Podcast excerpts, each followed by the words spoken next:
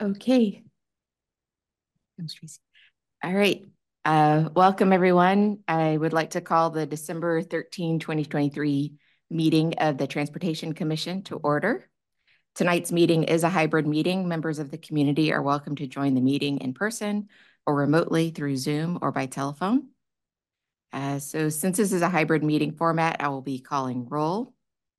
Please uh, answer when your name is called. Patrick Vu. Present. AJ Antrim. Present. Shri Balamurugan. Tracy Trexel. Present. Caitlin Goodman. Present. Brian Miller. Present. And Brian McGee. Present. Kate DeBolt, present. Okay, now approval of the meeting, uh, the minutes from the November 29th, uh, 2023 special meeting. Are there any comments or corrections of the meeting minutes?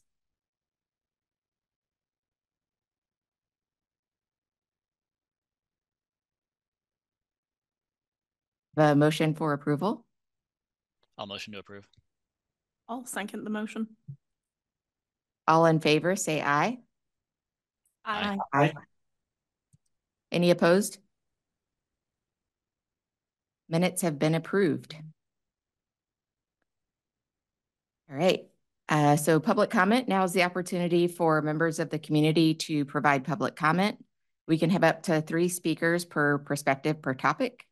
Please limit all public comments to three minutes, and we ask that you treat everyone with kindness and respect. We want everyone in Kirkland to feel welcome to express their viewpoints. If you are in person, please fill out the sign-in sheet, sheet. For those online, please provide your name and address.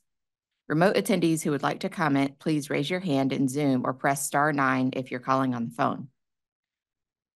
I don't know who's, are you running for, are you running the meeting for Franz? Uh, oh, are you? Okay, Doug. Uh, do we have uh, any attendees? Okay.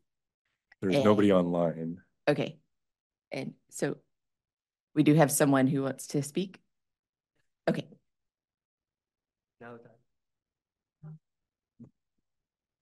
Uh, Commissioners, um, thank you for having me. My name is David Allen. I am a Kirkland resident, live down on Second Street South, uh, just up from the Ben and Jerry's. And um, I know that you're going to be talking about a Greenway project. I believe it's called Source to Shore. And um, I don't have uh, specific comments on that project because I don't know it well enough.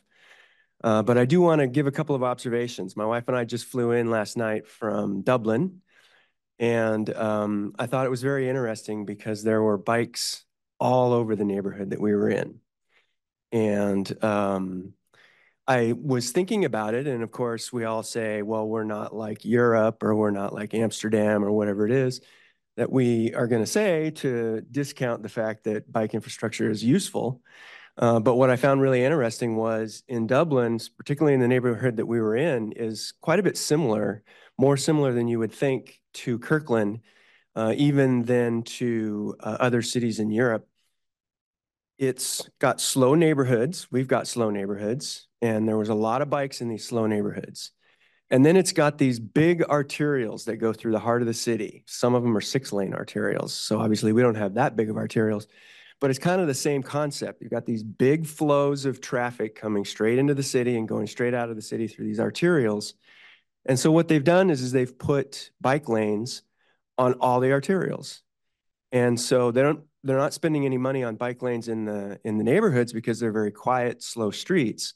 They're designed to be slow. I mean, they didn't design them to be slow, but they're very narrow um, roads. And so, and they they allow parking on both sides. And so you really can't go that fast through these neighborhoods. So the combination of being designed as a slow neighborhood and putting in the bike lanes through the arterials, I think is why they've really taken off. And I've seen that also in Spain where we spent quite a bit of time. Um, but these observations, I think, uh, are why I really actively support the idea of building a bike network really focused on getting the bikes through those places where they don't have to be. One more thing, they're physically separated on these arterials. So it's not a bike lane like we have on Lake Washington, which really is just a bunch of paint, right? And so they're actually physically separated, and I think that makes a huge difference. So my observation is, is I think any investment in bike infrastructure is a good investment. And I think the way that they've done it in some of the uh, cities that I've been at in Europe uh, makes a lot of sense. Thank you very much. Thank you. Oh, and I, I actually stepped away from a party for us coming back, so I have to leave. All right. Uh, so now we will move into the agenda items. Uh, First up, Transportation Manager Doug McIntyre will lead us through chair and vice chair elections. Thank you, Chair DeBolt. Uh, Doug McIntyre, Transportation Manager, and um, thank you everyone for attending tonight. Uh, I hope that everyone saw the amended agenda that went out uh, that added the item for Chair and Vice Chair election, elections, excuse me. Um, we had, uh, or I had double checked our bylaws and it does state uh, affirmatively that we are supposed to be holding Chair and Vice Chair elections at the last meeting of every year. So um, I apologize for the kind of change on the agenda um, there, but hopefully everyone's had a chance to uh, think about that. And um, we have a hybrid situation. So uh, I have paper uh, voting slips uh, and a bowl here to uh, help with if people don't feel comfortable saying things uh, verbally. However, I know the folks on the on the Zoom call don't have that luxury. So if you do want to make a nomination, um, just please do that verbally if you're comfortable. And I know we uh, spoke briefly, uh, Chair DeBolt and myself, about uh, maybe how to approach this. And I think um, we can open it up for nominations. Um, those who are either self-nominating or, or nominating somebody else, um, I think either way is fine, but we would ask that somebody who is throwing their hat in the ring would maybe say a statement uh, of interest in the position, and then um, we'll proceed to the voting. If there are no more than one nominee for each uh, role, I think obviously we don't need to vote, but um, we'll see how that shakes out. So with that, I'll turn it over uh, back over to Chair DeBolt. All right, thanks, Doug. Um, and I first want to say that um, I am not seeking to remain chair for um, the next term that I would be eligible to um, just need to step back and have a little more time with family. So um, that that that position is definitely up. And um, I'll just start with nominating Vice Chair Brian McGee um, for the chair position.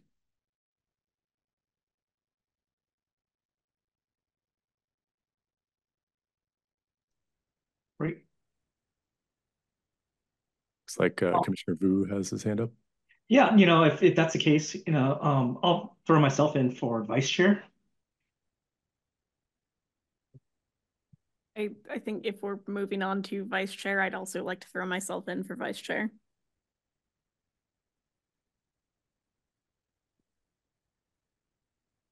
Are there any other nominations?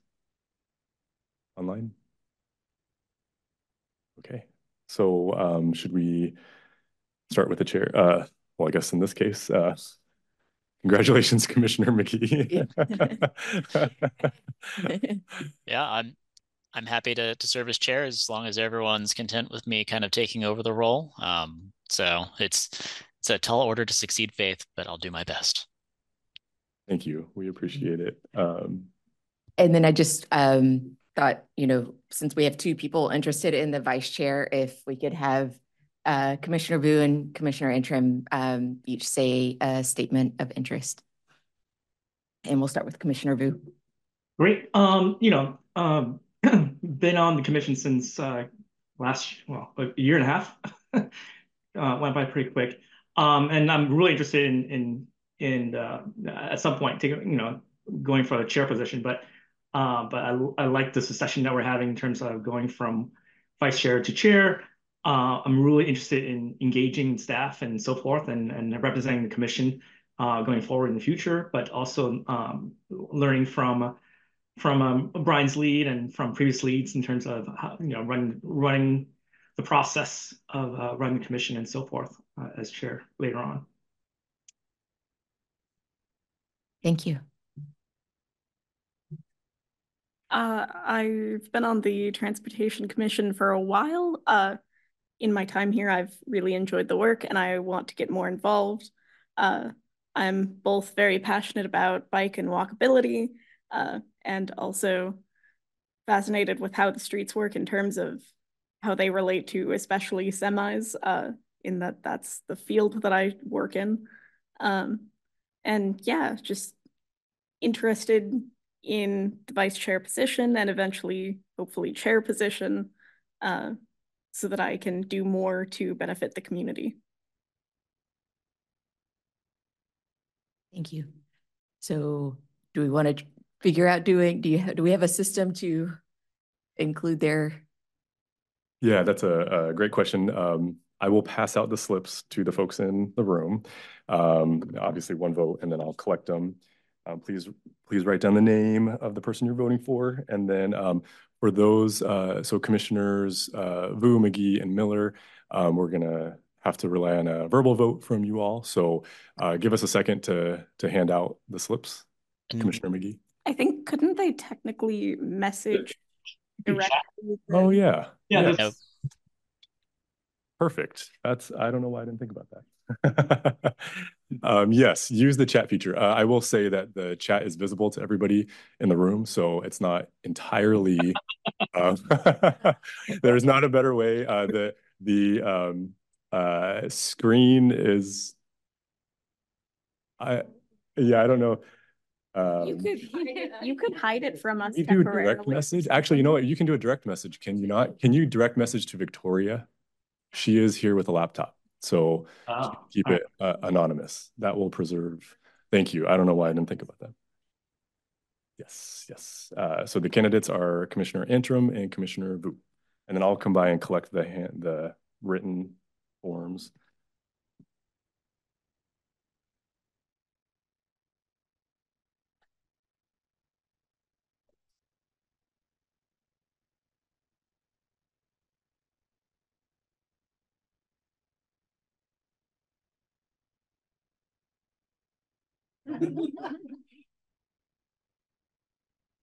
And while we're doing this, I just want to say um, how awesome it is that we have two people who are interested in leadership um, because that usually isn't the case.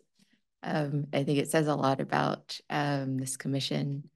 And um, I just feel like we just have such an awesome commission right now. And uh, I think every single person I could see moving through becoming vice chair and chair um, that we have on the commission right now.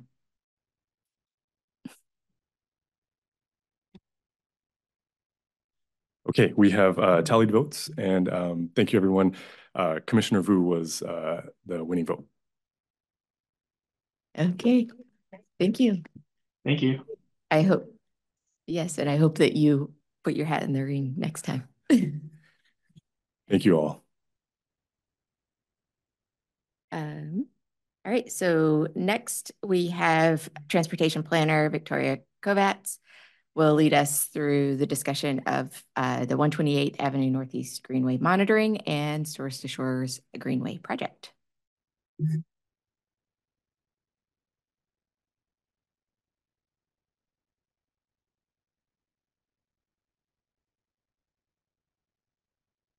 Thank you, Chair. Good evening, Commissioners. I just want to confirm online you can see that screen as well. Excellent. I'm Victoria Kovacs, Transportation Planner in our Public Works Department, and I'm here to give you an update on greenways. I have a three-part agenda to cover in this item. First, giving a grounding on what are greenways, who are they for, why are they important? A quick performance snapshot of the 128th Avenue Northeast Greenway from a study we did at the diverter at Northeast 100th Street. And lastly, we'll give a project update on this, the third Greenway currently in design, the Source to Shores Greenway. And joining me tonight is Scott Gonsar, our Senior CIP Project Coordinator who's managing the Source to Shores project. So we'll get to that in just a moment. So first, with our public outreach, we've been doing a poll of what is a greenway? Multiple choice answer. So is it option A, a traffic calm corridor along neighborhood streets, paths, and pedestrian bridges that connect to important destinations? Is it option B, a walking and bicycling route that uses buffered bike, bike lanes, usually green, to protect people who are walking and biking? Or is it option C, a walking and bicycling route that makes use of the natural landscape, such as forests and streams, to enhance the route? Okay, show of hands, who thinks option A? Faith? Elin? Brian? Okay. Option B? Okay. AJ? Tracy? Patrick? And option C? No votes for option C. The correct answer is option A. A traffic calm corridor along neighborhood streets has pedestrian bridges that connect to destinations. So I'll talk a little bit more about greenways. So we often get this question, who are greenways for? Who are we designing for with a greenway? And the answer is, you might he hear a lot, all ages and abilities. And I put up this graphic, it's called the four types of cyclists. It's pretty interesting. Back in 2006, the city of Portland was trying to figure out how do we get more people to bike? And they came up with this classification system and they did a lot of polls in their city. And they found people kind of generally fall into these percentages of 30% of the population is no way, no how. They're not going to bike no matter what you do. 50% of the population is interested, but they're concerned about safety. And then 5 to 9% are people who probably bike today. They use bike lanes, shoulders, somewhat confident. And then the smallest percentage are those super highly confident folks that'll ride on any street, anywhere, anytime, any weather. And the fascinating thing is uh, urban studies professor at Portland State then took this research on a national scale with the National Realtors Association, and they found these same findings and the same population percentage breakdown. And locally in Kirkland, we did do a survey as part of our active transportation plan, and we found pretty much the same findings, that 50% of the responses, people were interested in biking more, but the number one barrier was safety. So we're designing for the interested but concerned is the short and long of it. So why are greenways important? The fundamental purpose of a greenway is to enable people of all ages and abilities to comfortably walk, bike, and roll in their neighborhood. And they're great because they connect schools, parks, neighborhood to neighborhood, other destinations. They lower traffic speeds. They're a fairly low cost measure to implement, and they help achieve our broader climate goals. Actually, transportation makes up 50% of our GHG emissions from our sustainability master plan. And greenways are foundational to the bike network of our adopted plans. And in the green box, I've put up here the council goal of balanced transportation, which is to reduce reliance on single occupancy vehicles and improve connectivity and multimodal mobility in Kirkland in ways that maintain, enhance travel time, safety, and health and transportation choices. so greenways were formally adopted as a policy in the 2015 Transportation Master Plan. Very clear, policy T23, build a network of greenways. And there were two actions underneath that policy, develop standards and prioritize and construct projects. And there was a conceptual network map as part of the broader bicycle network in that plan. In our 2022 active transportation plan, we continue that policy through objective 2.1, complete a connected network of safe, high comfort cycling facilities, which includes greenways, and a strategy below that, continue to build a network of greenways. We also have our Vision Zero action plan, which has objective one, prioritize safe street design. And once again, uh, greenways are a strategy to further that goal.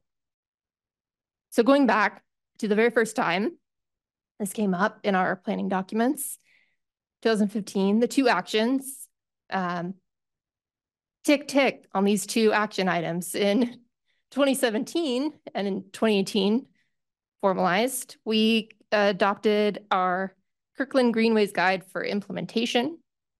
Uh, it's available on the website if you want to look at it in detail.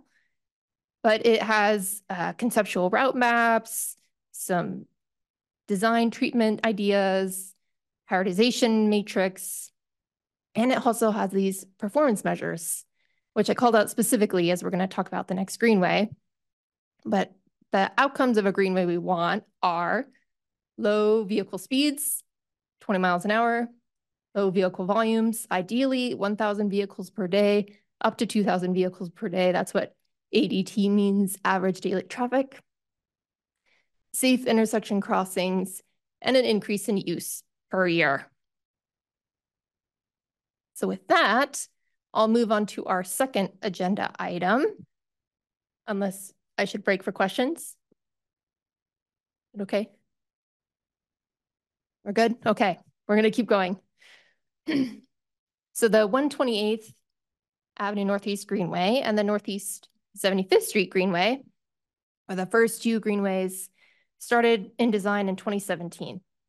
And this is at the same time of the greenways. So we really took it on full force, the greenways. Um, images on the right are pictures of that greenway. The, the north-south one is the 128th, I should say, and the east-west is the 75th. All greenways have a posted speed of 20 miles an hour, and they also have a special Kirkland Greenways um, green sign with a bike and a pedestrian symbol. They also often feature artwork. This one in particular has a nice wood owl and other wood animals that are really delightful to see if you go visit. Uh, they also have pavement markings for bicycle wayfinding, um, safe crossing treatments, like here's a pedestrian, uh, bicycle-oriented push button. We also have rectangular rapid flashing beacons. And then there's also traffic calming devices such as uh, speed cushions in this picture. There's a diverter, there's a raised intersection, there's stop sign changes. We have a whole toolbox to make slow, comfortable streets. So given the Greenway is the most significant change to vehicle operations on the Greenway, we did do a study to measure how are we doing? How is the Greenway affecting vehicle patterns? Is it increasing walking and biking use? So we first, looking at the walking and biking use, set up a camera. This is an image from the camera. It's very grainy, so personal information is protected cannot recognize faces, cannot read numbers of license plates with our low res uh, cameras. Well, we can count people. So we did see an increase in bicycle and pedestrian use from 2019 pre-COVID to 2022. Um, the numbers are small but mighty. We are exceeding the 1% increase of use per year. Um, with small numbers, the percentages are high, but it's it's great. And the other great observation in this is it's not just weekday, it's also on the weekend. So it's not just school related. And I put in the details there about when we conducted those counts. As far as vehicle volumes, to measure those, we set out tube counts on 120th Ave Northeast, the Greenway, and Northeast 100th Street, where the diverter is. And we are seeing citywide volumes of traffic are still not up to pre-pandemic levels because of our travel behaviors have changed. Uh, but the interesting thing is we're not we're not there yet. We're not even up to 2016 levels. So we aren't seeing a significant increase in diverting traffic as a result of that implementation. And as for the Greenway, volumes are about half. They were 590, almost 600, now they're 250 which is great. We're meeting our goal again.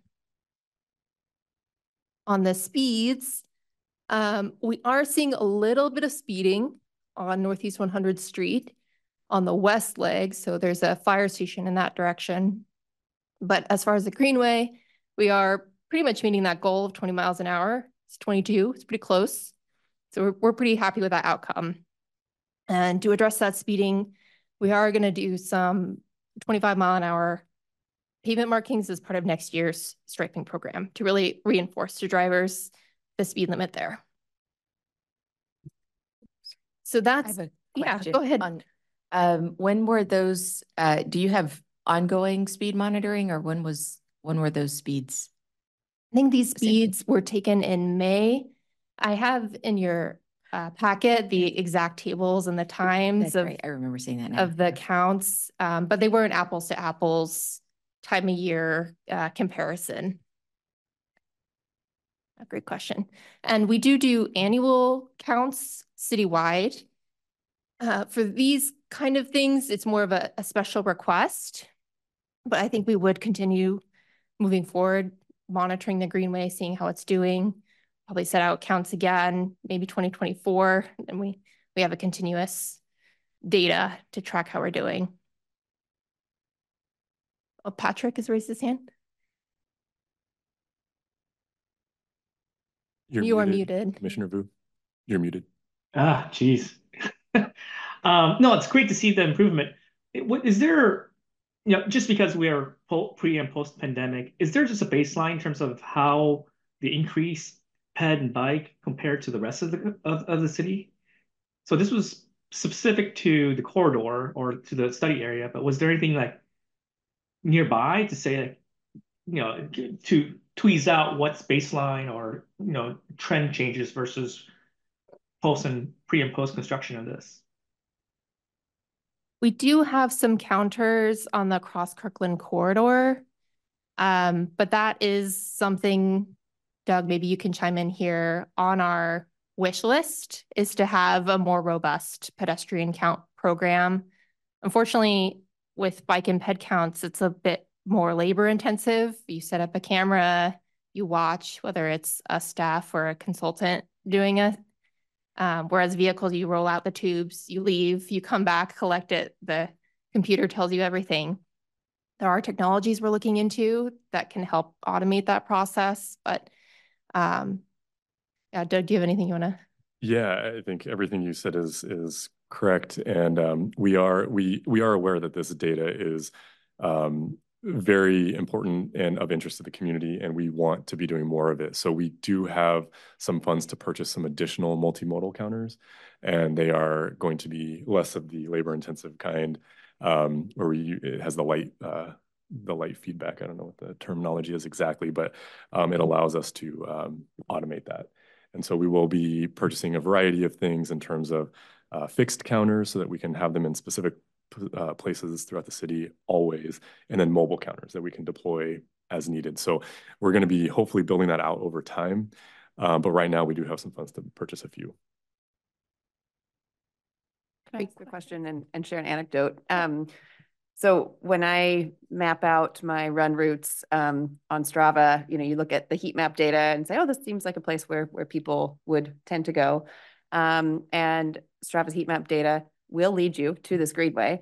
Um, and so I've run on this quite frequently and am seeking that out purposefully. Um, so plus one for a personal anecdote for using the greenway. One thing I've noticed throughout the year is a challenge for pedestrians or someone using um, a wheelchair or pushing a stroller is just the amount of leaves and pine needles. And so I don't know how frequently, if we are street sweeping a greenway more frequently, but that's something I've observed a lot in the fall. Um, and, and there are some areas on 120 or yeah, 128 where there's gaps in sidewalk. So if you are pushing the stroller, you're, you're going off into a pile of leaves and pine cones. Um, there's a lot of that because it's a heavily wooded corridor. Um, and then I had a question just broadly about greenways in general. Is there a number about the percent of, of budget dedicated to greenways relative to the other active transportation um, plan projects? Like what percent of funding is, is allocated to greenways? Like of the total, like, Yeah, we might have to get back to you on that and check in um, with our capital group, how much it goes. each and doesn't, I- I'm, I'm thinking more just big picture, like greenways, is this a really tiny piece of the pie relative to other projects in the active transportation plan, or is this, you know, one of the priorities? Well, I'll just chime in to say that one of the great advantages of greenways is they're low cost. So it's hard for them to, even if they're making a big impact, their cost is, is low. And then my other question was, in terms of the, um, the counting, do we have friends of the greenways? Is there an existing like Friends of Kirkland Greenways that might do some volunteer counting? Is that something the city is, is doing at all? There is the Kirkland Greenways Advocacy Group. Um, we have not approached them about counting or maintenance. It's an interesting idea. Um, can certainly look into that. Faith, member of the Greenways, waving her hands. So I'm changing hats. Changing hats, okay, Thank you. Great question. Okay, um, with that, I'll go ahead and move on now to the Source to Shore Greenway. So this is our now third Greenway. And if you live within 500 feet of this route, you will have received this project update in the mail. I see Caitlin's nodding her head. That's great. Uh, we did do a custom map for each neighborhood along the route. It's pretty long.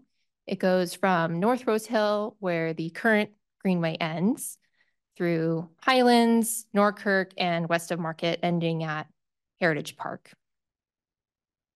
And when we did outreach, we sent out the mailers, we attended each of these neighborhood association meetings. We met with the Kirkland Greenways group. We've had individual calls um, and meetings with people here in City Hall. And we had asked for comments on, hey, what do you think about the speed humps? What do you think about circles? And the comments we got back were, we don't like this route. So we said, okay, what would you change about the route? And out of that, I highlighted this box around Peter Kirk Elementary because that's where the most substantial route changes have happened as a result of this outreach. And here's a zoom in of that area. So in blue was the route we started out with, which went up Northeast 97th Street up to Northeast 100th Street. It is very steep. It is a street that is closed in winter conditions because of its steepness. And we heard very clearly from the community, it isn't really practical to bike up that hill. We'd really rather go the long way around on 112th Avenue, double back on the Cross Kirkland corridor. So we went ahead and made that route change. Uh, 112th Avenue is also identified as a greenway in the active transportation plan. So that aligns with all of our plans. That's great. As far as in the Norkirk area, we also heard 6th Street is a very busy street. Uh, wouldn't be comfortable for a greenway and especially with school traffic, there's a lot of concern there. So the Norkirk neighborhood actually suggested this alternate route we're showing now on 4th Street and 13th, which also connects to Van Aalst Park and the existing raised crosswalk at the school. So we thought that was another great change as the Greenway does connect to important destinations through neighborhoods. So those were the two significant changes. And I included in your packet that map on the left that shows the original route and then those changes we've made. And with that, I'm going to hand it over to Scott now to talk in detail about the 60% design uh, and all those amenities and features. So, yes. Oh, there, that mic. Hello, everyone. Glad to be here. Um, so this, yes, as Victoria said, the 60% uh, uh, graphic at this point. It's not all the details uh, in this. But starting here at uh, 112th, or sorry, yes, 112th place, Northeast 112th place in Slater. Uh, this here um, is this uh, as Victoria said, this is connecting to the Greenway um, that is done before here on the east of 112th Avenue Northeast. So if I can zoom in here, there we are. And I can scroll over. Let me get in a little closer. I can.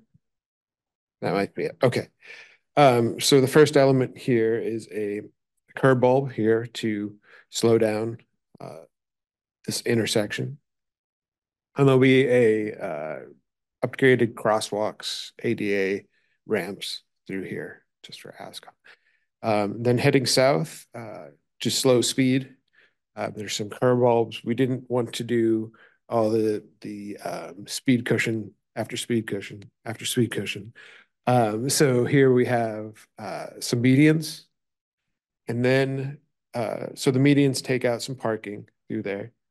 Um, but then we continue on south uh, uh, to speed cushions through here, maintaining some parking. Uh, and it, the uh, sharrows down there. Um, right now, we're looking at slowing it down here again with a different uh, traffic uh, traffic circle. And then continuing here, uh, we're showing this crossing because this is the Boys and Girls Club. And this is the way they access here to Slater and then travel uh, through there. Other than showing, just showing this ADA crossing, it's also new sidewalk. So this is a big um, part of the project going on on Slater. There's portions of sidewalk and then, you know, so this is connecting those through the system or through the uh, Greenway. Um, still going south, uh, few or three other speed cushions on that side. And I'm gonna slowly, not too fast, go back up here. All right. Um, so again, we're, we're showing sidewalk, uh, ADA crossing through there. Another, not really a traffic, well, it's traffic circle. It's an oblong, or is that what we say? Yeah. Yeah. Traffic circle. Uh, continuing sharrows, maintaining some parking on the side. And then we will go all the way down with those elements, portions here and there, just for the connection to Northeast 100th Street and the uh, first response uh, travel over uh, from 100th Bridge over I-405. Um, and then there we go. All right, let me zoom down. Oh boy. I went too far. There we go. Okay. One moment. and then I zoom in. Oh, was I? Okay. Escape. May I ask a question? Yeah. Okay. Um, on Slater, or I guess with the greenways, um, will there always be a dedicated uh, pedestrian walkway it, with a greenway, like a sidewalk? Sidewalk, they'll all be connected through that. We'll provide those. So it won't be, I believe you, you asked if it would be just I guess identified as I, I just meant, is the, the pedestrian walkway separate from, say, like a bike lane or a Oh. vehicle lane? Yes. So there's Yeah. a safe place as a pedestrian? It's all about, yeah, Okay. safety on those and access. Okay, and then on the uh, 100th Street overpass over the, the 405, is that a dedicated pedestrian bike path or do vehicles? So just, Yes. with okay, It- wonderful, thank Yeah, you. with. Um, so. Uh, Um, sorry, I just wanted to ask a clarifying follow-up on, um, I'm not sure what the plan is on this particular greenway, if all of the streets that you've identified along the route already happen to have sidewalk or you're planning to put in sidewalk where there isn't. But it's, for, in general, for greenways, it's not always the case that the greenway route has sidewalks. Um, I think that it's, it's just that they need to be already kind of low speed, low traffic streets, um, residential streets that might not necessarily have sidewalks. Um, so I think that's, that would fall in the criteria, but it, it sounds like in this particular route, um, you are planning to have all sidewalks. Um, I'll continue. Uh, so here on the west side of four oh five, um, as the, the bridge, um, turns into, uh, the street there at uh, Northeast one hundredth continues. uh, East up, up the hill, uh, the slope, I, I don't want to say it's a, a hill like that, but it slopes up. Um, again, we have, uh, on this side, uh, just a speed cushion, just to slow down. That is steep there, so slowing down, uh, going down. Coming. Uh, here we're just doing stop. Stop sign on that. Yeah, Is that a four-way stop or just, it's a two, a Two-way. then. Just east-west. cars, cars do travel quite quickly on one hundred and sixteenth, that north-south. Um, so I would personally love to see that as a four-way, because if, if that is the route, the east-west route for pedestrians and bikes, um, in my experience, one sixteenth, you start to go downhill there after that crossing and folks are just zipping to get home. And it is, um, I grab an orange flag when I'm walking there, so. And I let some drivers know that I don't like how fast they're going as I'm trying to cross with my stroller. Uh, continuing east, then more speed cushion, not, I don't want to say more speed, additional speed cushions. Uh, a curb bulb again to slow down traffic at this point and uh, increase the ADA crossing on that. Hmm. Uh, this will then uh, turn south at one twelfth Ave Northeast. Uh, and then here is the, uh, the five-way intersection. Uh, so that will, you know, it's still remaining, we're, we're just putting in bulbs to slow it down, uh, as well in there. And increase the, the, uh, the crossing. Can I ask a question here too? Yeah. Uh, I was in your community meeting for the Highlands about this, and you guys both did wonderfully with a lot of community feedback, with people feeling very passionately. Um, one of the things you'd raised in that meeting was the opportunity to potentially use the Greenway as a chance to enhance safety here, because this is a corridor for Highlands community down to Peter Kirk and the middle school. Um, so I heard a lot in that meeting of folks wanting, you know, flashing beacons or um, just the, the most aggressive pedestrian infrastructure that we can put in here. So I would, would love to see if there's more, um, more, more than painted curb bulbs that we could do here. And Patrick, that was also feedback that I heard as a community member was that it, it's just, it gets dark there. And so additional lighting would be important there. Thank you. Thanks. And I don't know if you're playing too, um, but could you answer Patrick's question? The lighting. Oh, Is there any street lighting being added? oh, yes.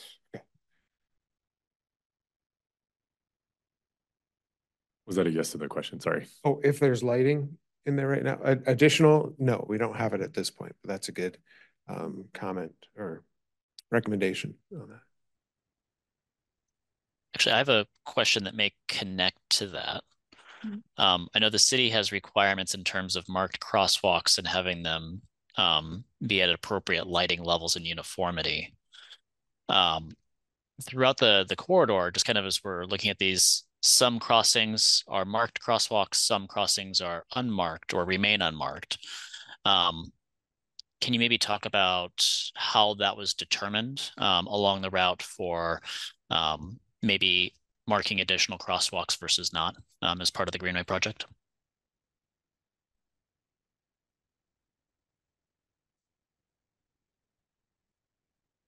I was gonna say, I think we are marking all the crosswalks. That might be a drawing error on the Slater ones Yes. that we had cruised past, but they should all be marked.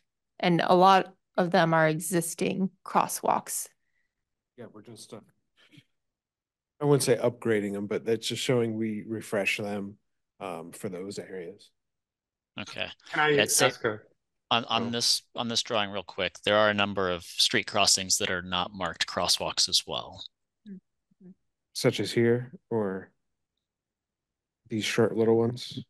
And 95th doesn't have a, a crossing on what would be the top side of the screen. Um, there, there's just a few examples through here. Um, so Right, uh, it's kind of a broad question. Yeah, in general, the city doesn't uh, stripe side street crosswalks like that um, as a maintenance upkeep kind of thing. So I think unless we wanted to add increased visibility of the crossing or it's a spe specifically designated crossing, like for example, that one at 94th and the one at 95th, 97th, the five way, those are all school crossings designated. That's why they have those special school signs. Um, but yeah, that's a that's a great point. That's a good good comment.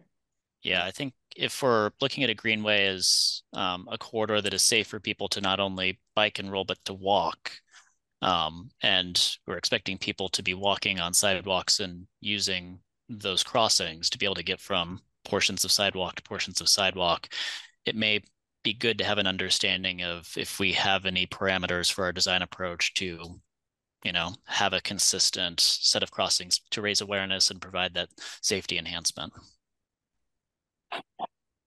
and, and I know not every side street has high volumes of traffic and it's a maintenance consideration, but just kind of um, having a clear approach to the design may be helpful for for which areas are marked and which ones aren't.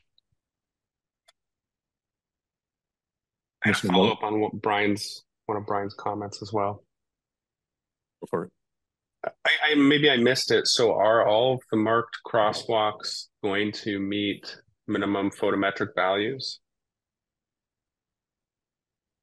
Uh, it should, yes, um, and we'll we'll uh, clarify those as we develop them further. If they're existing crosswalks, it'd be nice to check those to make sure that all of our crossings meet those light levels.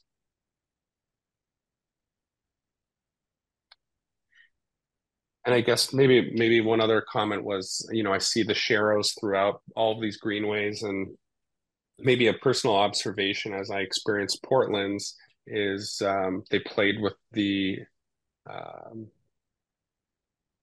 the distance between sharrows, and so there were some areas where they had a shorter distance between sharrows to really provide feedback to vehicles that it is a greenway and that the priority are these rolling modes. And so uh, I, I, do know that, you know, it can be a additional maintenance, but I do think looking at um, strategically at your spacing of sharrows could help um, make users feel a little more comfortable.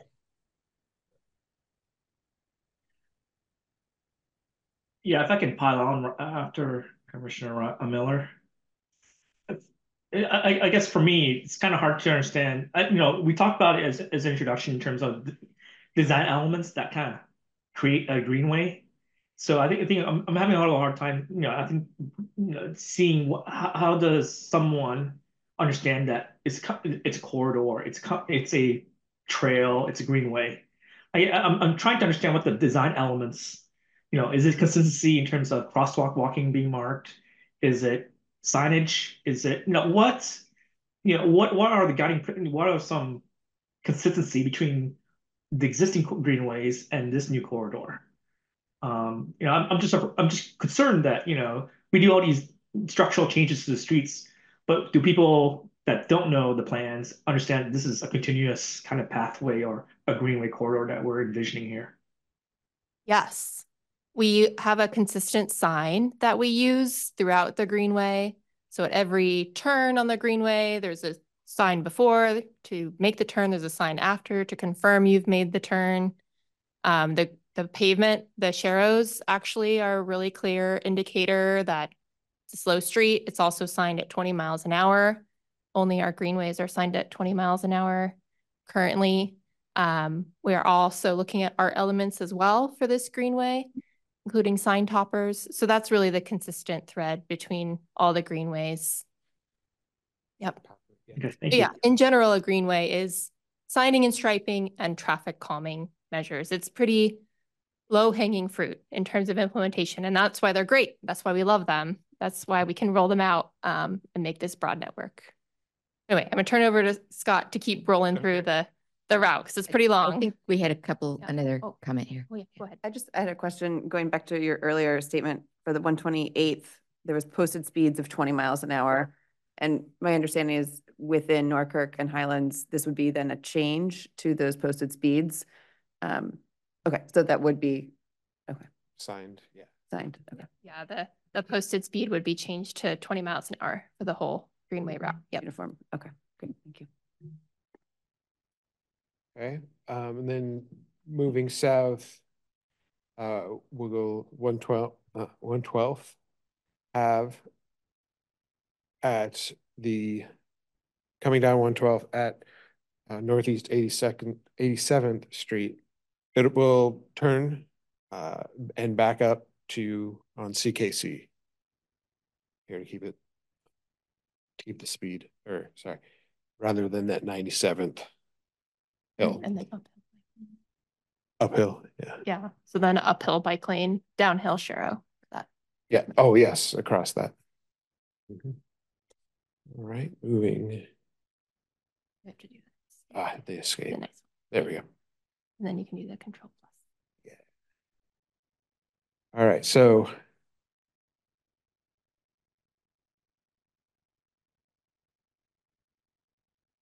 Now, those other sheets were north to the, to the right, and now we're north. Up. Okay, so. Here we are, here's CKC again, and now we'll be. Uh, coming off CKC onto twelfth Ave. Sixth, and that's in, near the school, so that's uh, a better school walk, walk route, um, safety, and but again, that that is to slow down the speed, and we see some uh, speed cushions through there. It'll be a raised crosswalk again because of school there, and that's slowing and safer, slow down. Uh,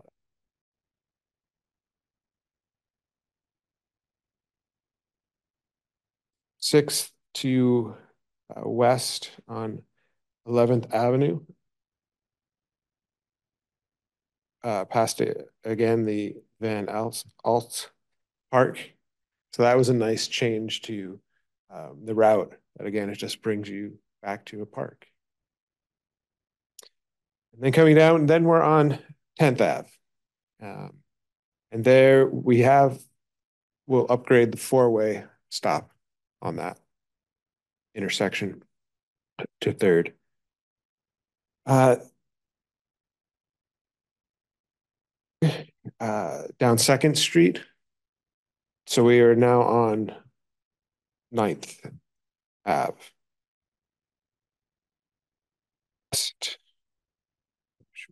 Oh, we have one zoom in there. Uh, we'll have new uh, traffic circles.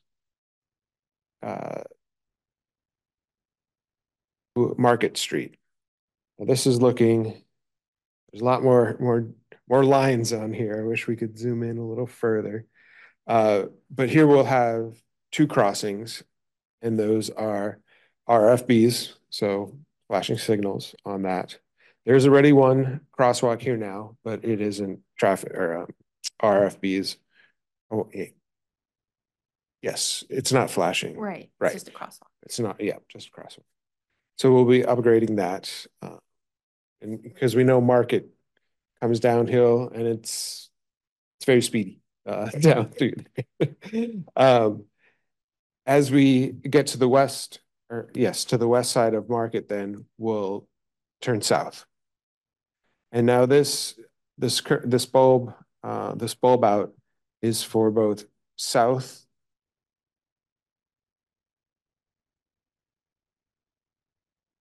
south, there will be ramps to, or there'll be access for bike on, for biking on the sidewalk if they want to, just for this connection to Second. Uh, and this will also allow northbound of biking, so they don't have to cross Market for north.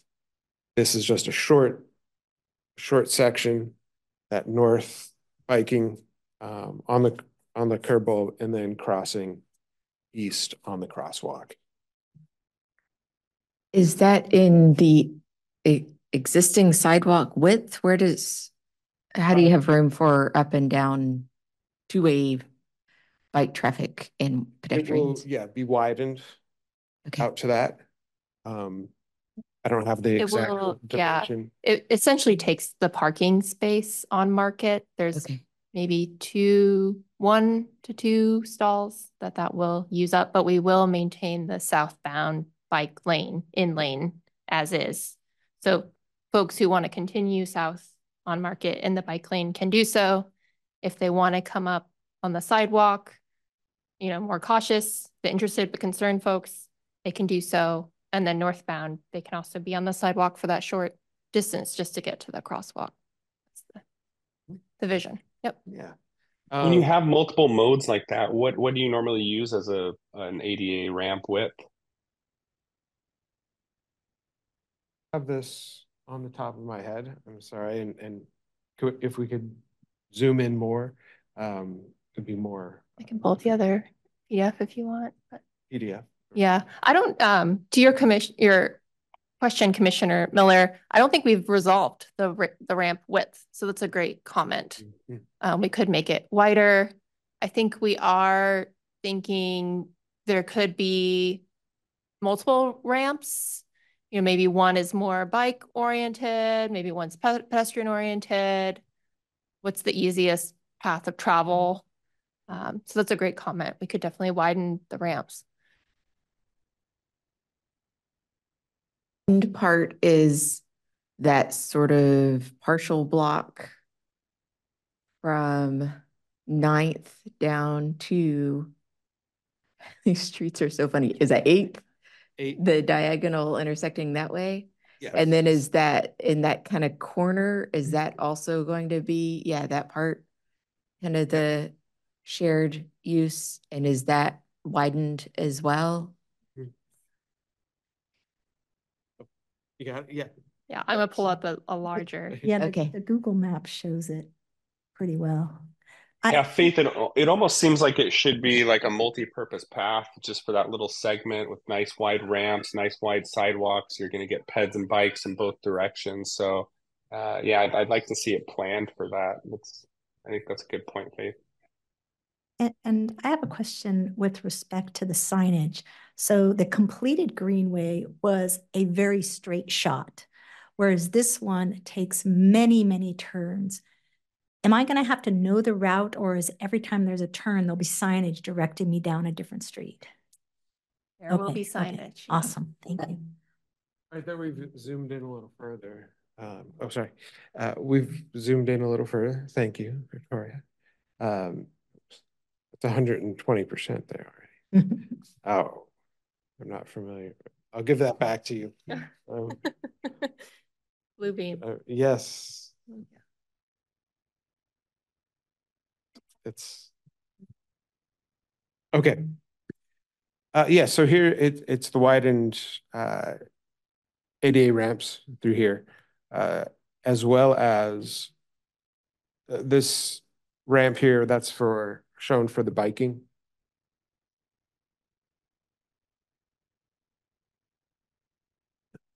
The north side, there's also a ramp here for bike access. So there's the choices again of, of getting up on curb for the slower. Um,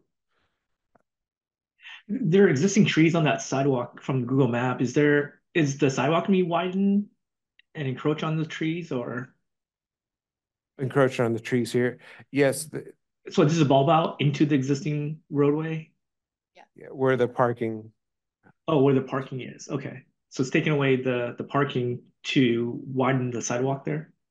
correct.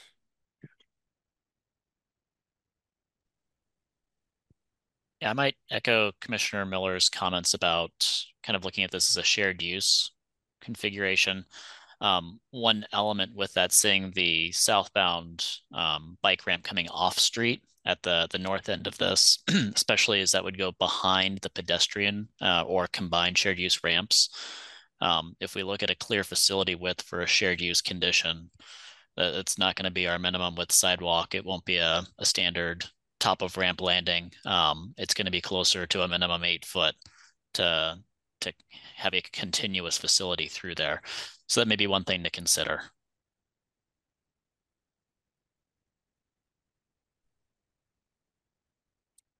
And one thing before we move off of talking about this portion on Market Street that I'm just thinking uh, about kind of the long view of the Market Street corridor. And, you know, over recent years, there's been discussion of, you know, potentially uh, turning parking lane into bus lane and or other uses or even separated bikeways. There's been different ideas proposed.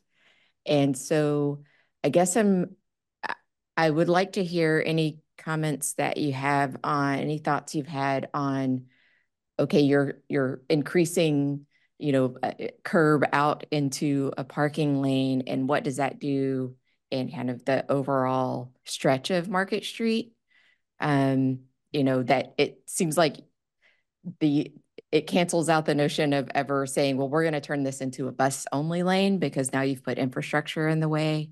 Um, but then on the other side, maybe it's good because it can speak to we're going we're going to make it a dedicated, widened, um, you know, multimodal pathway. Um, so, any thoughts that you've had on kind of that longer vision of this corridor? Yes just today, we had a call about Market Street and the transit implementation plan recommendation to convert the parking lane and the bike lane to a transit only lane from 18th Ave west north to 116th. And in review of that, um, now as we're reconciling projects as part of the transportation plan, um, myself, our other planner, Kim, our engineering staff felt that recommendation was no longer appropriate.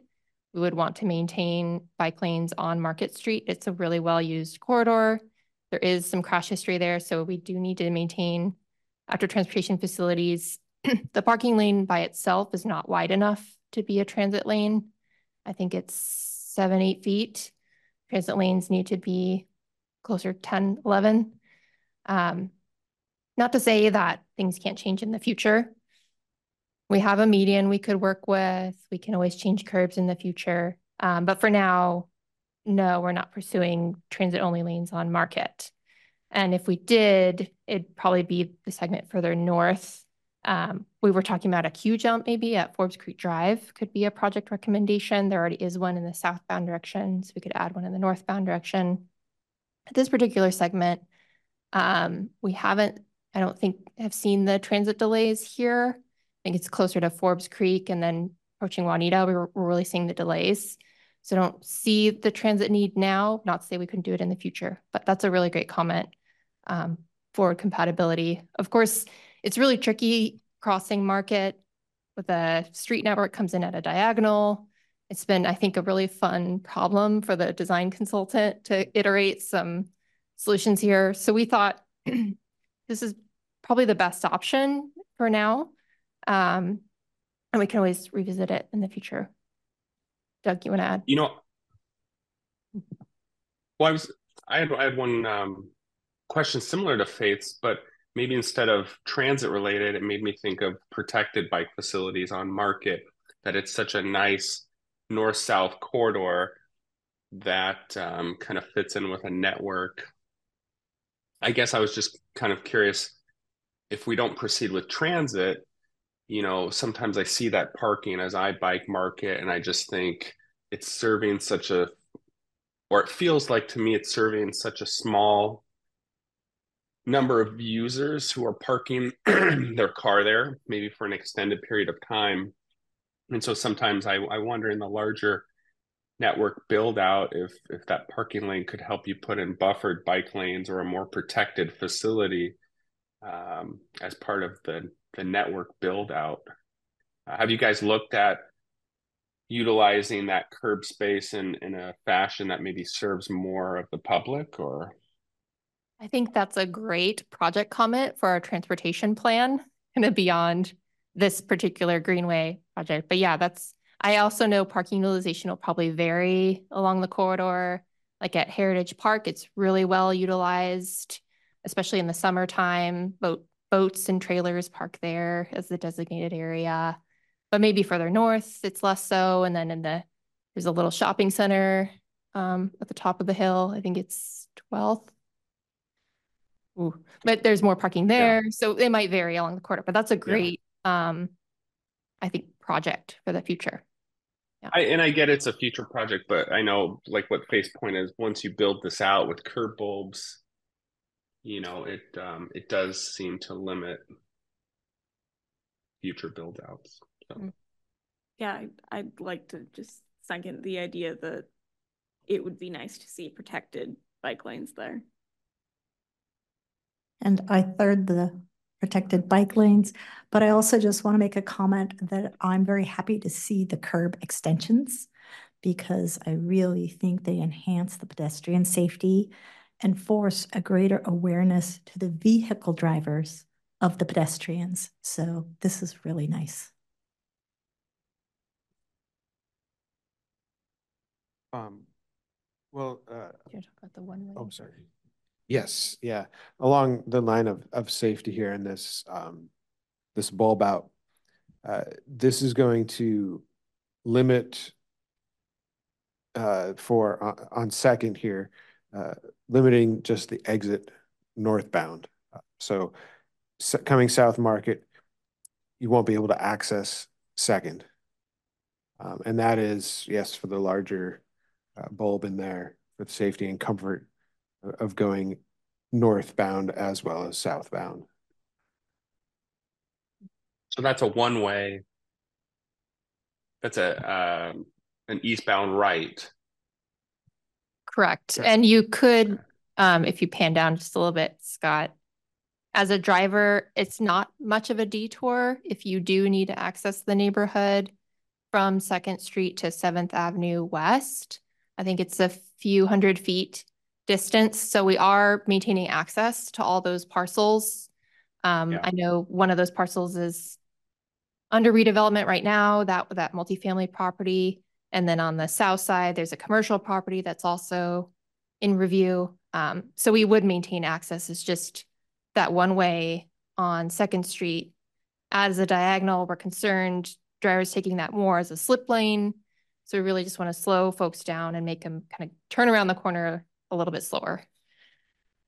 I think it's great. I, uh, I I really appreciate it. I don't think you have to uh, defend that to me. I think it's I think similar to Portland when you have a street grid, there's redundancy, and so to maybe block uh, vehicular access on one section, there's there's so much redundancy. So, um, anyways, I I think it's a really good good job. So, thank you.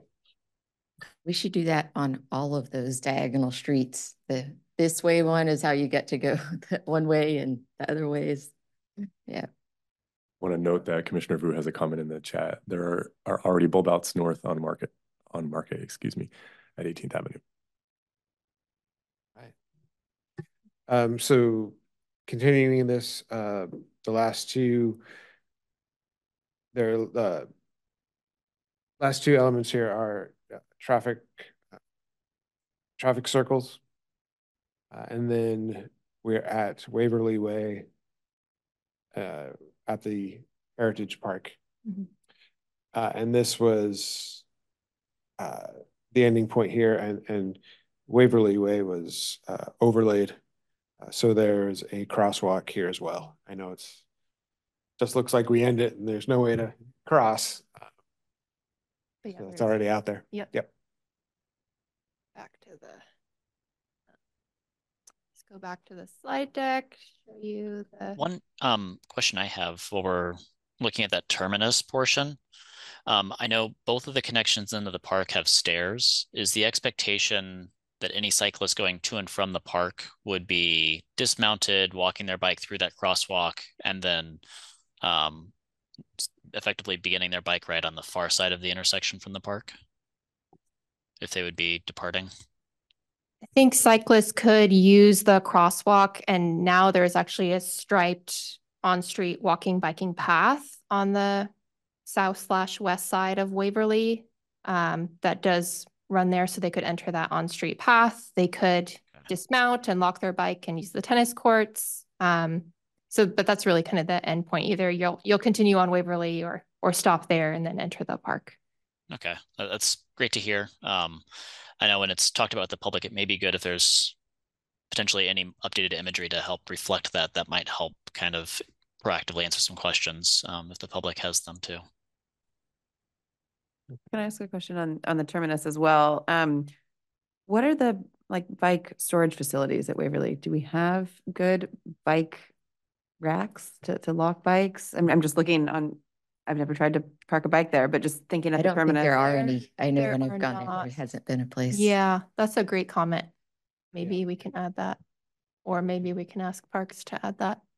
I know there's a parking lot a little bit, I guess, kind of northwest, Mhm. but like right at that terminus, that there are the stairs Brian's talking about and not really a place to kind of Mm-hmm. complete your, your, your route. Yep. Okay, Thanks. Yeah, great comment. Commissioner Miller has his hand up. Yes.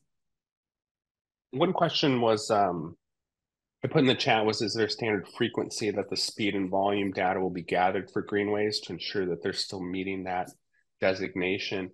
And I guess I'm just wondering, is there, are there resources allocated to make changes accordingly based upon that data? And, and maybe I just mention that because I know Portland has gone through several iterations where as traffic patterns change, they may have a street where the volumes increase to where it doesn't meet their thresholds for a greenway. And so they have resources available where they can go in and uh, install infrastructure to uh, get that greenway back into compliance, maybe you'd say. Uh, and so I just wonder is this going to be run almost like a program that is kind of checked by you know yearly and um, do we have resources in place to uh, to improve it if the numbers don't hit our thresholds Great question. We have proposed greenways monitoring as a program as part of the Kirkland Transportation Plan.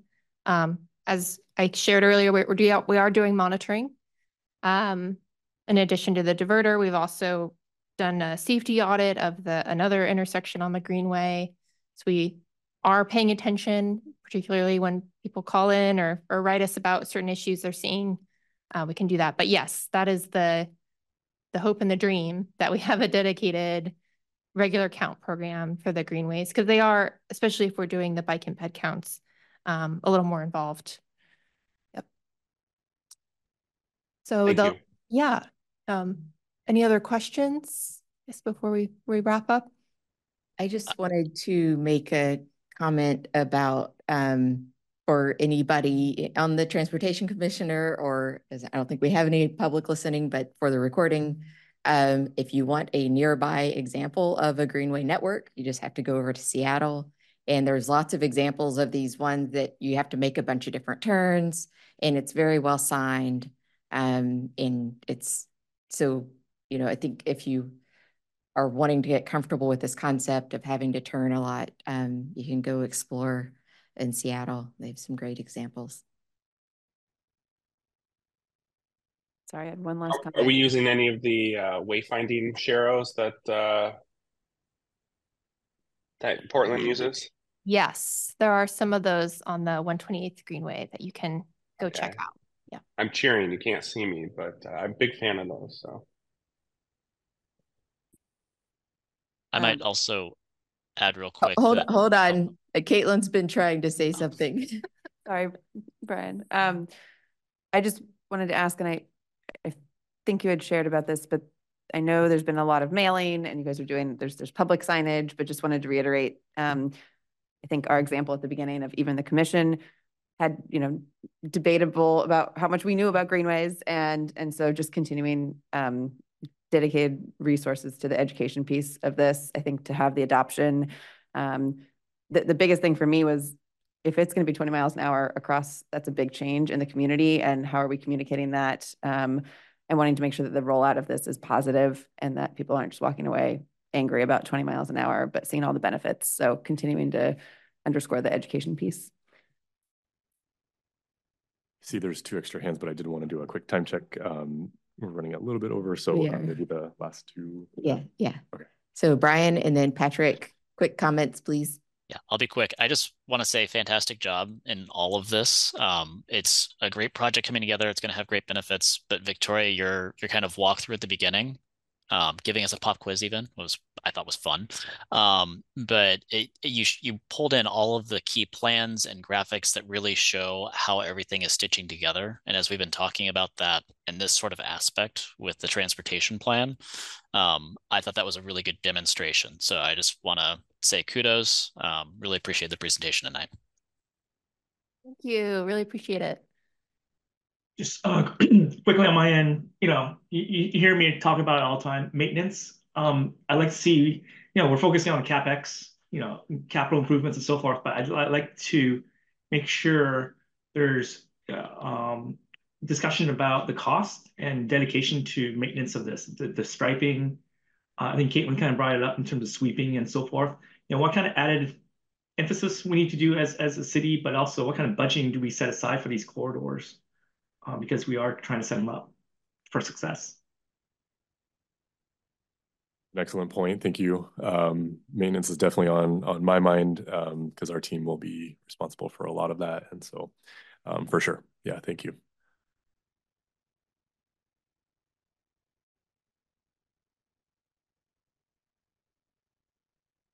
This state, we are giving an update to council on the Source to Shores specifically. They've gotten some comments directly from the community about the project, so they just want to hear how it's going, uh, the route changes that we've made to be responsive to those comments.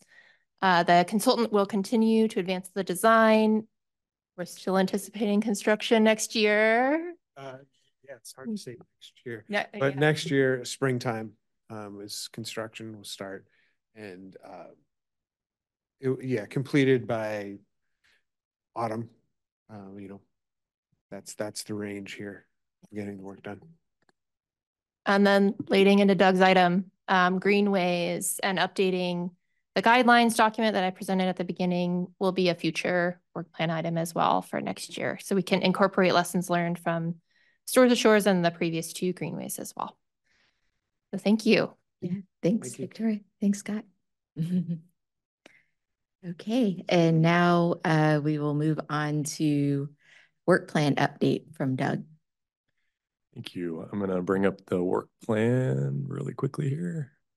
Let me know if you can see that online. Okay, see a thumbs up. Okay, great. Um, Thank you, everybody, and thank you, uh, Scott and Victoria. That was really great. Um, so uh, we're coming back to the commission with the updated version of the work plan. Um, we, if you recall, talked about this in depth on the 29th in our special meeting, and uh, really, really good conversation there. Um, lots of good input. We tried to incorporate as much as we could, as, as best as we could. Um, I think a lot of it related to the structure of it and readability, clarity, um, being a little bit more uh, direct about what the role is of the commission. And so hopefully we've uh, captured that. Um, in the agenda packet, you'll notice that we out outline some of the things that changed. Um, I won't go through those in detail um, because I'm hoping that you read that.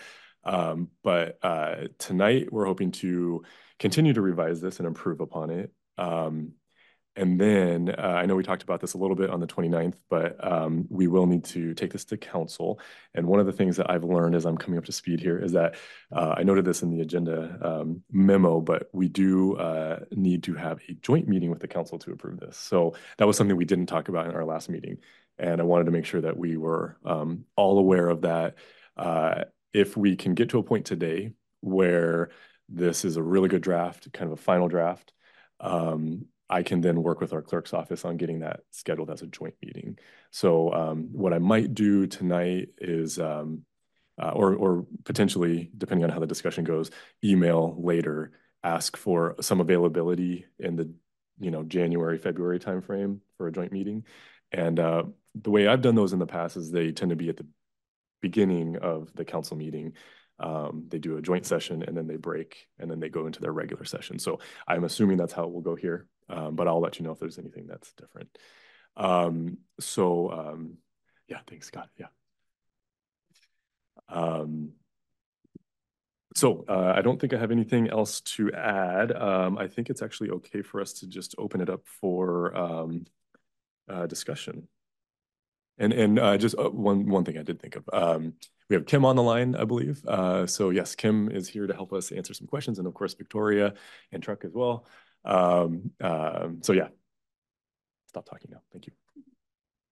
Uh, first comment is thank you for sorting it according to priority. yeah, that, that that should have been obvious to us in the first or to me in the first draft. Um, but you know what? Sometimes you just miss uh, mm. miss that. So uh, I like it too. I think everybody liked it. I really liked just the the defining the commission role. I think that is helpful as a new commissioner. I think it is helpful for readability of the document. And um, yeah, I like kind of where you landed, uh, recommendation and inform and collaborate. Thank you.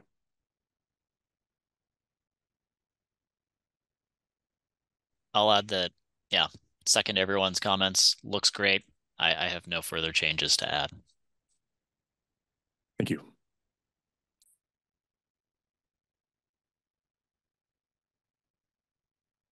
Hands raised. Um, Commissioner Miller?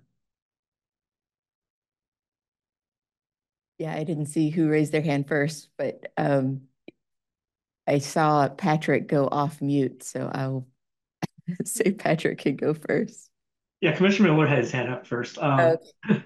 but uh, I don't know if he's still there. Okay. I, I left it up, so uh, that's my fault. You're good. Oh, okay.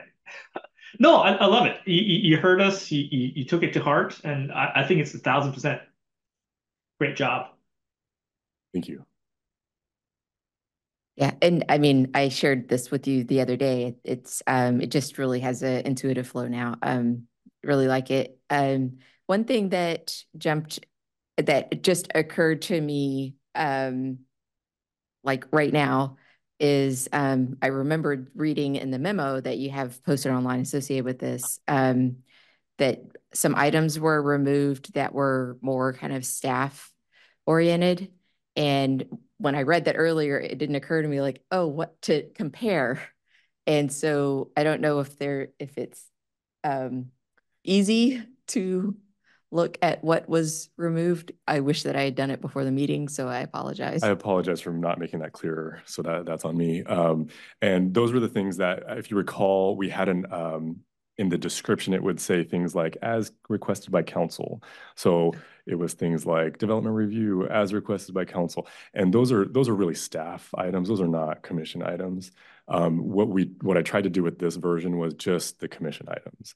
Um, we have our own work plan for the division, and that doesn't need to mesh with this. So it was trying to um, clean that up. So anytime it said request as requested by council, that that got removed. And okay. they were again things that were um, not necessarily work true work items. Okay. Yeah.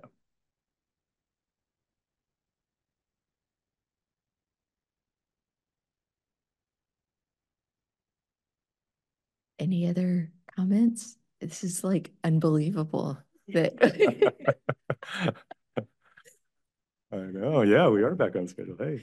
Hey, hey just sorry, one quick thing. The, the monitoring, there's a new category, monitoring number 18, monitoring reporting. Ah, yes. Is that like a catch-all for? Yes. Yes, thank you. So if you recall, um, we had a really good discussion about um, the commission expressed, and it was multiple commissioners actually expressed a desire to have staff report back on a lot of things, including you know data tracking, and it even came up tonight with Greenways. Um, and so we wanted to put something in there into the work plan for um, uh, acknowledging that. I, it is a little bit of a placeholder, but I, I, wanted to give it some justice because there was such a big focus on that in uh, the 29th. And um, while we don't necessarily know exactly what would be reported at the moment, I think we know generally. Um, again, wanted to make sure we had it there because I do think, like tonight, Victoria gave a really good presentation on the monitoring of 128, uh, the, the Greenway on 128. And so I, I, I envision it kind of in that vein where it's an infor informational item. Um, it could be a presentation sometimes, depending on what it is. It could just be maybe a report in the agenda packet or at the end of our meeting when we do announcements and, and comments, um, could be something like that. So I didn't want to restrict it too much, uh, but did want to give it a nod. Yeah, it just it just seems to be redundant with, you know, because you do have monitoring and stuff like Greenway, it's already number 10, right? Um, well, or is there something, uh, wait, one second, There's something that you always say monitoring. Um, or, or KTP, right? Fourteen, KTP implementation as well as ongoing monitoring. Yeah, and that's a good point. Um, the KTP is called out specifically because it is such a significant document and it, it is our major policy um, item. Victoria wants to add something to that. I was gonna say for the transportation plan, in the past, we've done a report card every year about how many bike lanes were installed, what transit stops were improved, um, the kind of crash history. So we would probably, probably have that in mind in thinking about the measures for tracking and monitoring. Um, that's a great comment.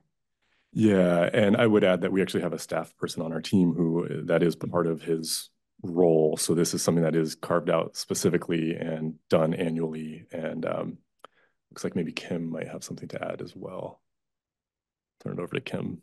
do, um, I just want to recognize that we've heard from the Transportation Commission and the council that, um, to kind of take a second look at, uh, maybe not all of the measures that we're currently using for our report card, um, but at least some of them to, to look at, um, how we can better track, um, not just kind of, um, like, you know, kind of numbers of, you know, bike lanes for that, um, that actual, um, how do I say, um, uh, is it working? Um, are we seeing more people walking or biking? Um, I do want to note that some of that will depend on our ability to collect data for those measures. And so that'll be a conversation I look forward to having with you all in the, in the coming months. Um, we are, we have applied for some grants where that could make that easy. And we can kind of simply, you know, do, if we get um, those funds and we're able to implement that easily, some of those measures will be easy to implement.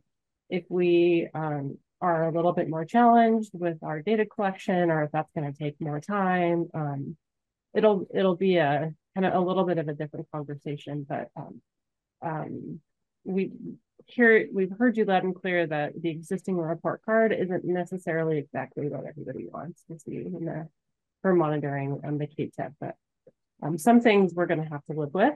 Um, so anyway, looking forward to having that having that conversation with you very soon. Thank you, Kim. Are there any other hands up? I have a question or comment. Um, one is a question. I, I see a couple of places, well, in the collaborate lines at least, there's reference to coordinating with planning and building. I know what planning is, but what is building? Yeah, um, in a lot of cities, the department is called community development, and it does encompass both planning and building. So, um, planning is what you think of in terms of policy, long-range planners, uh, and then the folks that do development review. So they're approving review board kind of. And then building is um, essentially the folks that review plans. They're, they're, uh, it includes the inspectors. It includes all that. So the planning and building department includes all of that. But we interface mostly with the planners who do the long range planning and policy work that kind of thing. And so those items, there is a lot of overlap in what we do, particularly. So for example, the um, KTP. So the comprehensive plan is is our citywide policy document, and that is run through the planning department. We, the KTP, fits under the comprehensive plan via the transportation element of Mhm. the comprehensive plan. So it's a little bit convoluted, um, but we work really closely with that department. Okay, so when you're referring to planning and building here in the work plan, that's the department and not the commission, Exactly. planning commission. Okay. At the staff level, yeah. Um, And it, it might be the case, though, that there, we held a joint meeting with the planning commission, Mm-hmm. um, you know, two months ago. Um, there might be the case that, given some of this work, we'll hold another joint meeting, so. okay. Yeah, because I'm seeing at least three items here that say collaborate, and I wanted to um ask more about what is, what does collaborate mean? Yeah, so it is um, uh, kind of that relationship where in these cases, the planning staff is the lead of those efforts, and then we will collaborate as a, as a staff as well as in some cases as a commission um, to inform those plans. Uh, so for instance, uh, with, with regard to uh, sustainability, there's a planning document for that. And we, of course, have a lot of input into that. And so there's this relationship that's really close. And so that's where we would be collaborating. Okay. Um, I guess maybe um, just thinking about how you pulled out the items that were specific to what staff is doing that commission doesn't do, trying to um, be a little bit more explicit in here about um, kind of staffing versus you know staff roles versus commission it, like when you're referring to planning and building is that in in like who we are collaborating with? Is that other commissions or is that other departments in this in the city? Yeah that's a good point. Um yeah okay. I can i can think of some additional language there. I, would have to i don't want to do it on the fly but i can definitely yeah. think of something. Okay. um yeah, just to more clearly delineate that is that kind of the yeah. yeah. Because I mean, you know, I thought planning commission, and I'm seeing three items that say collaborate. And I'm like, well, do we need to be having three joint meeting? Like that's that's where my head was going. That's a really good point. Um, thank you for bringing that up because really, technically, we will be collaborating, but via we might get input from the commission on some of this, and then we as a staff would go work with the planning staff. But really, what it might in B is inform, technically speaking, even though we're collaborating, that item in the in the column D would maybe be inform. Uh, that's a really good point. Yeah. Okay. Thank you. That way I could keep the description the same and this would just change. Yeah, because the collaboration is really at the staff level. Mm -hmm. okay, cool. I will make that change. Yeah, I, th I think I maybe try to do too much there. Okay. okay. Any reactions from other commissioners on that change? I love the word collaborate. I just want to make sure I understand what it is, what it means. Yeah, I was just going to ask, is the, there's four different commission roles. Is there a definition of those anywhere? Um, good question. Um, I did not define those. Um, I think now with Commissioner DeBolt's comment about collaborate, I think I will change those to inform. And that might help with that. Would that be, so, so the inform would be um, like Victoria's Greenway presentation tonight. We're, we're keeping you in the loop. We're um, giving you information, but we're not necessarily asking for a recommendation. Um, and then uh, recommendation to council, we will be asking for an action from the uh, commission. Um, so recommendation to council means you'd like our input. And yeah. then collaborate, I would see collaborate as, again, something where you're looking for input. So by changing those to inform, those that means those things you really don't need our input. Correct. And with the recommendation to council, you will take a vote as a commission. I think having the definition would be helpful then. Okay. Yeah, yeah sure. I do too. And then on things like I'm curious about like curb management policy, where right now it says collaborate and we're considering switching that to inform. But truthfully, I feel like curb management does overlap with what we do. Definitely. Um, and this is another example where the planning and building department that would be, and, and maybe Kim can weigh in on this too, um, but that would be a program and plan under their department that we would be heavily involved in and heavily inform and um, participate in. But ultimately, it's not a public works document, if that makes sense. Mm-hmm. Um, Kim, do you want to add anything to that? I know you, um, and, and Victoria as well, if you have any thoughts. I don't have anything. Yeah, I would just say the the planning owned thing is the zoning code, like what is allowed to happen, what frontages are allowed to do in that curb space? Do you need to get a permit for use of that curb space for certain things? Um, that's why we would say it's a planning and building owned document, but we're obviously heavily involved because it involves transportation. So. So hearing how you uh, define inform, um, I feel like we wouldn't want to change collaborate to inform on those unless we broaden the definition of what inform means and that inform can mean two way, that it goes both ways. Um, uh, because yeah, right now the collaborate means that it's an opportunity for us to provide input, but if we change it to inform, then it would only be coming to us. Right, typically in like project management, inform is mostly, we keep you apprised. We, we let you know what's going on. But it's, it's just a notification as opposed to a, like you said, opportunity to give feedback.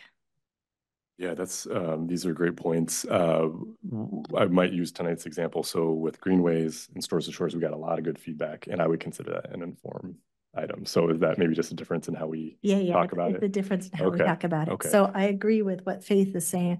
I think it would be nice to separate inform from collaborate Hmm, so that we don't bucketize inform as unless all these other things that say inform, you're, you're opening up for feedback from us. And then maybe it's redefining the word inform. Yeah, okay, maybe inform's not even the right word. That's a- I think of um, inform as, uh, you know, you posted it and we read about it kind of a thing, and maybe we're doing it verbally. Yeah, this is good, good input. I Uh, see Patrick has his hand up. Yeah, just to go back to our previous conversations about curb management, I totally understand curb, it's a holistic kind of space, but when it comes to parking though, that's that's really our wheelhouse. That's on pavement, it's on the right of way. And so, uh, you know, I, I think we might be conflating two different topics or policies versus uh, outcomes in terms of parking itself. I can understand off-street parking, but on-street parking, especially when we're talking about Park Lane, talking about, you know, the, I think the, the, the city's working on the parking study for downtown. That's really our wheelhouse, right? It's not really, we're not relinquishing that to collaborate, to collaborate with the planning department or planning commission. So I, I don't know if that's curb policy, curb management policy separated out from parking and right away. Needs to be separated out or, I don't know, if, if we're gonna start doing collaborate versus inform, I think parking is really our wheelhouse though. Yeah, technically speaking, um, parking is in the zoning code, um, and that is planning and building. So that's, that's where that is coming from. Um, but you're right. I mean, we do have absolutely a, a really significant role in that. Um, uh, but any amendments or any sort of policies or programs, those are, um, generally planning and building. So they're in charge of the parking study then downtown? That'll be impacting them, not us? So we we are doing the parking study. This is an area, as you're pointing out, that's um, maybe a little uh, gray, I guess you could say. Um, there's a lot of shared responsibilities for sure. Um, I think when we think about it, again, for any amendments that might come out of this or any policies or anything that's generally land use um, and zoning code.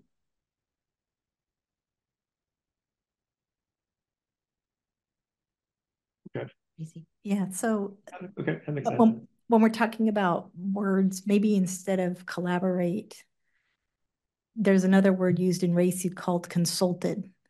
Mhm. And I don't know if that helps to convey what we think we might do in the area where we want to give feedback. I almost wonder if like the inform, if we're using Victoria's example, like we, we gave a lot of feedback and I hope it was helpful. Like, is that the appropriate, like, it, it felt like more Right. than inform, it was, that was more collaborate to me, but I, I understand we're moving away from collaborate, but Right. seek input maybe and, or seek and provide input. I don't know how we, I don't know what the right word is, but Right. I think we're all, We're, we're, we're noodling on we're, it. we're circling. Yeah. Okay. Yeah, like tonight, for example, we, I didn't ask a formal action from the commission or a formal recommendation to council. It was kind of more, here's where the project is. And of course, your comments are super helpful in the design. And there may be some items where we have a similar presentation, but we just don't have the same level of dialogue. So there is some flexibility there. Let's see, Ryan. Yeah, you know, I shared some concern that Patrick did. Um, not to go down the rabbit hole, but if if if the zoning code dictates parking on the street, in the right of way, um, you know, it seems like that's somewhat problematic because most jurisdictions are going to curb, you know, curb space where it can be programmed and it's flexible. So if uh, if if planning or building has zoning code requiring on-street parking, doesn't that limit transportation from programming that and and actually using that as curb space? They, they seem to somewhat conflict with each other. saying the formal policy or any permitting for use of the curb space falls under the planning umbrella. And we can certainly collaborate, coordinate with them on what can happen in that space. Um, we certainly work with them hand in hand in, in parking requirements for developments. Um, but yeah, it, it is a gray area. I think like Doug is saying, there's there's a lot of overlapping responsibilities and um, moving forward. So we don't have a curb management policy in in the in that sense. And I think what we're saying is the work item is to do that, and to do that, we need to work with planning. Mm. Okay, thank you for clarifying. Yeah, thanks. And uh, I know Brian has his hand up, but just kind of one more comment on this curb management thing is um, and, and maybe it's applies more broadly, but just um, any time that there is this um, kind of collaboration, um, making sure that we have the opportunity to provide input at the right time. Um, and so, I mean, this curb management or any kind of land use that involves transportation just seems like in the past, my experience has been lots of decisions are being made without it that impact transportation, but it never comes before transportation. So just trying to like somehow have some structure around making sure we have the opportunity at the at the right time. Definitely, yeah. And I, hopefully that's what this work plan is going to help us do. Uh, we will also get council input on this too, and I, I hope that they can kind of get the sense that a lot of that is coming through the commission, um, whether that's a recommendation or otherwise. Um, I do think that that's this is going to help us do that. Okay, thanks. And Brian. Thanks. Um, I think when when we're kind of like I was thinking in my head about all the the language for the commission role, and if we do add definitions at the bottom or footnotes. Um, I, I like what you were saying earlier, Faith, about kind of defining one way versus two way um, kind of commission role responsibility. Tonight was a great example where we were being informed, but we were able to discuss um, and still provide some value for for everyone on the city side. And I just want to make sure that if we do add de definitions, that you know if we have something that's in the informed category, it doesn't get locked into only one way kind of the commission receives the information but we're defining it as something that we we can't kind of share feedback on. Very good points yeah. And i don't think we'd ever prevent anybody from sharing feedback at any point and that applies to the broader public too. If we get emails and you know commentary in any form we always take that. All right. Any other comments on the work plan Uh, great feedback tonight. Uh, so what I'm hearing is I don't think we're ready yet to call it like a final. I think we need to go back and kind of look at some of these things. Um, what I might suggest is we maybe target February for that joint meeting with council for an adoption of this, and then use the January meeting to just check in. Um, we'll probably have the KTP as an item on January's meeting, and then we can maybe carve out 30 minutes or so for this, um, just to make sure we're we're in good shape. Um, so uh, maybe with that being said, can we all think about some February dates that would work? So council meets on the first and third Tuesdays.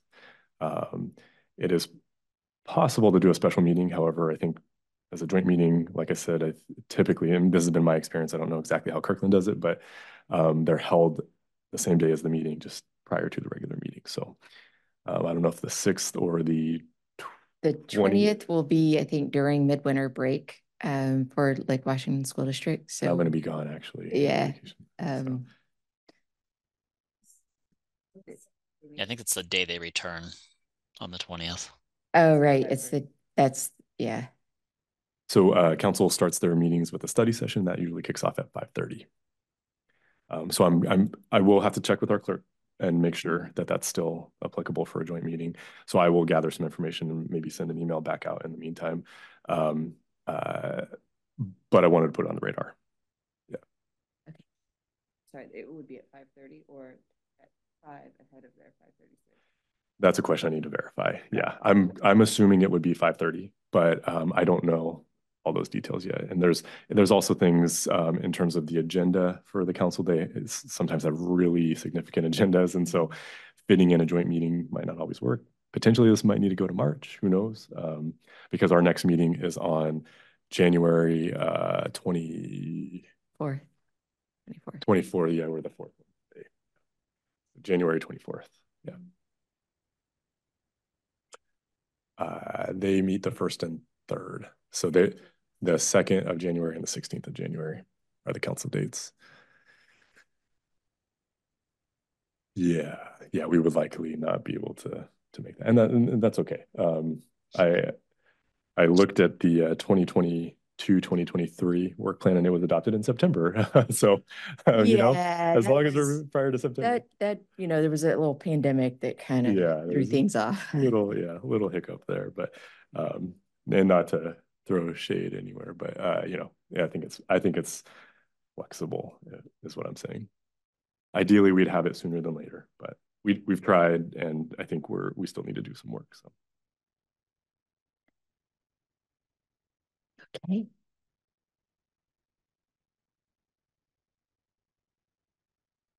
An item? Yes, and uh, like I said, I will follow up with an email about dates as I gather um, info from the clerk's office and uh, make sure that I coordinate with our leadership and city manager and everybody, so. Great. Okay, and so now we are on to comments and updates. Doug will start. Yeah, and actually, um, I didn't write it as a bullet point, but uh, I wanted to give uh, Truck an opportunity to introduce herself and um, all of that. Meet you all. I know um, potentially those on the Zoom aren't going to see her. I think the camera is pointed too far to the left. I don't know why that is, um, but No problem at all. Um, so good evening, everyone. I, you know, it was really actually nice to see everybody um in action tonight. Um, I'm Truck Deaver. I am the interim Public Works Director. I actually came over to the Public Works Department um from HR as the HR Director. Um, so I had the pleasure of of meeting uh Commissioner DeBolt and Commissioner McGee yesterday as as um we met to do prep for this meeting, but I am looking forward to working with all of you I'll be here moving forward um, at the monthly meetings and hopefully have an opportunity to collaborate with you um, on these projects moving forward. So looking forward to meeting everybody in person. Um, and I'm just, you know, very excited to be here. So thank you for your service to this commission. Any questions you. or, thank you. Thanks, Deb. yeah, thank you. We're very excited that you're on the team, so. um, Okay, uh, also, I guess uh, I should say thank you to uh, Chair DeBolt for your service as the chair. Um, We're very happy to have you uh, chair our meetings and um, uh, appreciate your time. And even though you're not the chair, still glad you're, you're on the commission. So um, thank you. It's been good. Thank you for the opportunity. Um, okay, uh, I got a couple other items here. Just as a quick note, uh, I did print out the bylaws for the folks that are in the in the chambers today. Um, the folks online, I can email those to you. Uh, we had a quick discussion about this at our at our at the end of our special meeting on the 29th. Um, there was some desire for like, what does the commission, you know, what is our role? And if you look at um, uh, section KMC 3.45.040 talks about powers and duties of the commission. And I just wanted to really quickly uh, recite this for everybody. So it says, the commission is directed by the city council to advise the public works department, city manager, and city council in leading the city's efforts to create and maintain a transportation system that enhances the economic, social, and environmental quality of life in our city now and into the future. To fulfill its mission, the commission will work with the public works department to establish a two-year work plan, which is what we're doing, uh, that proactively explores, investigates, analyzes, prioritizes, develops, and recommends solutions and actions to the city manager and city council. The city council and commission will meet, and this is the this is the point about um, adopting it by joint meeting. City, city council and commission will meet at least once every two years to discuss the two-year work plan for adoption by council. So um, I thought that was maybe really helpful to kind of just frame up that we're an advisory body um, and work really closely with the department staff and council. So um, hopefully that helps. Uh, sometimes it's good to go back to the basics, you know. Um, and so, yes, again, for those online, I can uh, email that out to the commission. Um, okay, so the remaining uh, three items on our comments and updates. So uh, there are three folks with expiring terms. Uh, I want to make sure that we're announcing that. Commissioner McGee is uh, one of those. Shri, our youth member, is another one. And then Caitlin Goodman, I uh, hope you're aware. I know you're newly appointed, but you're fulfilling a vacant um, expiring term. So uh, one thing about that is uh, our clerk's office will reach out and, and run a competitive process. Uh, so please reapply. Um, there is uh, our, our council will run a um, review and potentially interviews, depending on, on how it goes. But um, uh, they always like to see recurrent returning members. So um, please do uh, continue. And uh, uh Commissioner McGee, I think you're obligated as the chair. so you have no choice. Um, so keep an eye out for that. When that gets announced, I'll share it. It should be, uh, it sounds like beginning of March is when they'll start that process. So Kathy Anderson is our clerk. She runs um, runs that process. And so just heads up on that. Yeah, one, one quick note on on that. Um, Patrick, since I will be kind of in the applicant pool, um, that may be one that we'll want to have on your calendar as well, since you're the vice chair now. To there's usually one person from the commission that helps kind of provide input to the the council before they make their selections. Sure. Yep. We'll do. Thank you. Um, that was a great addition. Um, the clerk's office does reach out to get some input. So um, yeah, keep an eye out for that. That's right. yeah. And Yeah. one other thing I want to add on for um, the youth position, that is a two-year term, so Shree's um, uh, time is going to be expiring, um, and she can't reapply, so we'll be, you know, spreading the word out to Mm-hmm. get new youth applicants. If you know of anybody, please do um, let us know. We can uh, send the names on to Kathy Anderson and have her reach out. Okay, um, I wanted to give the commission an update and overview of the uh, presentation that we had. Uh, it's actually, since we last met, we had a community meeting as well as a council presentation. So 100th Avenue is currently under construction. Um, we are widening that corridor, improving it, adding all kinds of great features to it. Um, and uh, throughout that process, we were hearing from the community uh, that they desired an additional pedestrian crossing. And so we have looked into this uh, at a staff level. We've talked to a whole bunch of folks um, and tried to come up with some solutions.